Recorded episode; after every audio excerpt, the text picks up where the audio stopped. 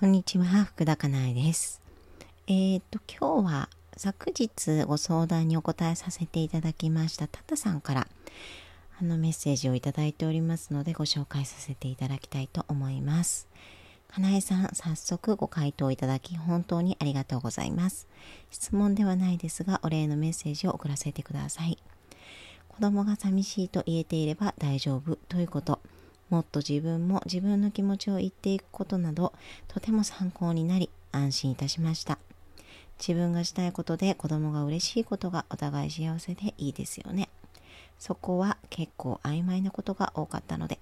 丁寧に自分の気持ちを見ていきたいと思いました。そして確かに正解を求めていることが一番の苦しさですね。ついついかなえさん教えてとなってしまっています。もっともっと一瞬の単位で自分の選択を心や体が楽になるようにしていくですね。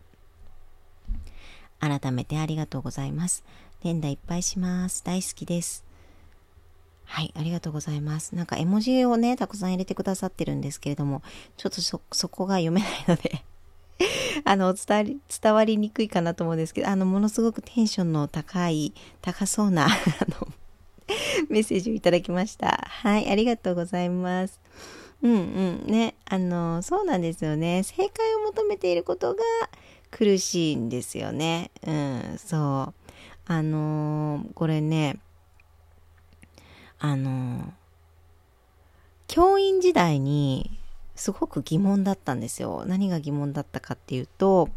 あのね、悩んでいるお母さんってね、ずっと悩んでるんですよね。うん。あの、それを責めているわけじゃなくって、あのね、単純にどうしてなんだろうなって思ってたんですよ。で、私自身もそうだったんですよ。ずっと悩んでたんですよね。何かに。で、何かが解決しても、また何かに悩むわけですよ。うん。で、あのー例えば保護者の方で言うと、うん、小学校1年生の時に、あのー漢字の練習をしないんですっていうことに悩んでると。で、それができるようになったなったら、まあ、2年生になったら、例えば、お友達との関係のことで悩んでますとかね。うん。なんか、その、もうちょっと学年上がってくると、なんかこう、人前で発表するのが苦手で悩んでますとか、だからね、ずっと悩んでるんですよね。で、解決しても、その問題が、目の前の問題が解決しても悩んでる。で、なんでなんだろうなっていうふうに思っていて、解決しても解決しても、あの、結局、なんだろう、悩みがないという状態にはならない。うん。で、それがずっと私は、あのーなんて言うんだろう。まあ、繊細だったりとか、その性格がね、繊細だったりとか、まあ、あとは悩みやすい性格だったりとか、あとは、えっと、単純に、えっと、トラブルとか問題が周りに起こりやすいとか、そういうことなのかなとか、あとはなんか人生をすごく一生懸命生きてるとかね。だから一生懸命生きてるって、なんかその、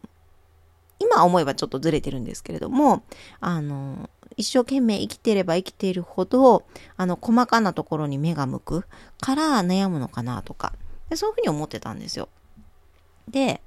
うん、どうしてかだな、どうしてだろうなとか、ずっと思ってて、で、心の仕組みをね、まあ、知ったら、まあ、なるほどなっていうふうに思ったわけですよね。あ、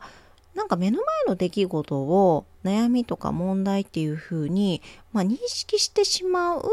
えー思い込みっていうのがあるだけなんだなって。ね、そのね、きっかけになった一つが、あの、私ね、あの、上の子が離乳食をね、めちゃくちゃ食べる子だったんですよ。で、めちゃくちゃ食べてね、それがね、すっごい大変だったんですよ。なんか食べてくれていいじゃないっていうふうに思うと思うんですよね。食べてくれなかったお母さんは。なんだけれども、とにかくね、ずっと離乳食作ってるんですよ。めちゃくちゃ作ってるんですよ。で、で、とにかく食べるから、あのー食べ終わっても、なんかその、もっともっと欲しいになるわけですよね。で、あの、もちろんお皿を洗うのとかも、まあ、単純に大変だし、あの、ずっと作らなきゃいけないし、あの、食べ、本当に食べ過ぎるので、どこまで食べさせたらいいかわかんないし、これ病気なんじゃないかなって思ったりとかするわけですよ。本当にね、食パンをね、一斤とか食べるんですよ。なんかね、バナナを食後に3本とか食べるんですよ、余裕で。もうおかしいんじゃないかなと思って。で、あの、そう。そういうね、なんかこう、障害というか、食べ過ぎてしまうっていうものを、あの、その脳の仕組みだったかな。なんかそういう脳の病気だったかなんかで、うん、っていう子も知っていたのであのそういうものなのかなと病気なのかなっていうふうにも思っていて、うん、ででですよ。それ悩んでたんですよね。でねそしたらね2人目はのね2人目は離乳食をね食べなかったんですよ。で食べないとねやっぱりね食べないで悩むわけですよ。でその時になんかねずっと悩み続けてあれ？と思ったんですよねあ私なんか上の子食べない食べることで悩んでいて、今、下の子は食べないことに悩んでるわって思ったんですよ。あ、私、どっちにしても悩むんだなって。そう、出来事関係ないんだって。うん。で、上の子の時は、上の子の時で、なんかね、あの、思い込みとしてはね、大変じゃなければ認められないっていうのがあったので、あのずっと自分をね、大変にしたかったわけですよ。うん。だから大変じゃないと認められないと思ったから、あのー、大変な出来事を引っ張り出してきて、私はやっぱり大変じゃないと認められないってすごい大変な状況に追い込んでいた。うん。例えば離乳食とかも適当に食べさせるってことはしなくって、なんか何グラムとかってさ、測って、そう、やってたし、なんか野菜何グラムとかね、あの、お米何グラムとかさ、測ってやってたし、で、その、なんていうの、大変に大変に大変にしてたわけですよね。で、あの、娘の時は娘の時で、なんか、えっとね、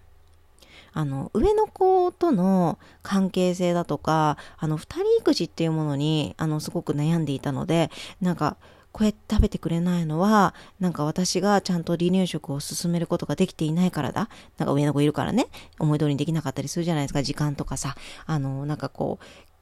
今日は、じゃじゃ昨日は離乳食やったんだけど、今日はなんもいっぱいいっぱいすぎてできないとかさ、あるじゃないですか。うん。そういうことができていないからだとか、なんかこう、愛情不足？この子に構ってあげることができていないからだとか、そういうふうに責める材料にしている。うん。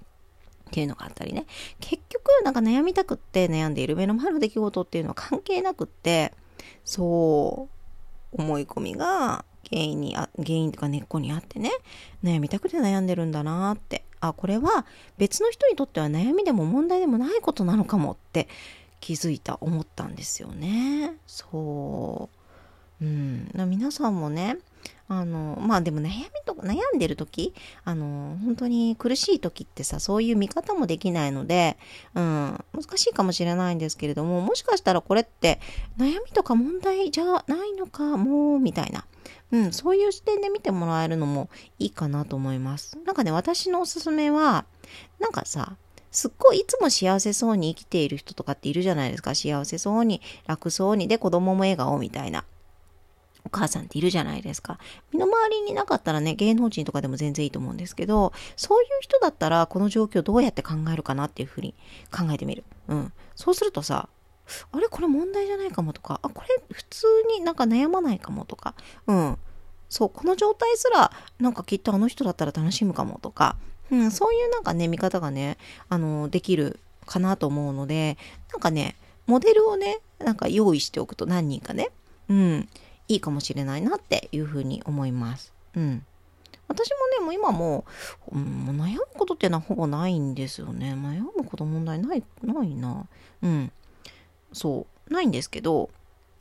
でもさ、落ちる時とかあるので、あの、落ちる時があると想定して、元気な時にそういう、なんかね、あの、知っておく、そういう考え方だとか、あ、こういう人参考にするといいかも落ちた時は、みたいな。うん。なんかさ、みんな落ちてからドタバタするというかさ、あの、その時にどうしよう、あ、どうしよう、どうしよう、どうしよう、みたいな感じでさ、なんか調べたりとかさ、考えたりとかするんだけれども、落ちてる時の思考って、落ちてる時ってさ、あの、いい方向に進まないんですよね。そう、どうしてもなんかね、そう、だから、元気の時、元気な時、うん、いい状態の時に、なんか、いろいろ知っておいたり、あ、こういう、なんかこう、落ちた時にはこれやってみよう、今度、とか、思って、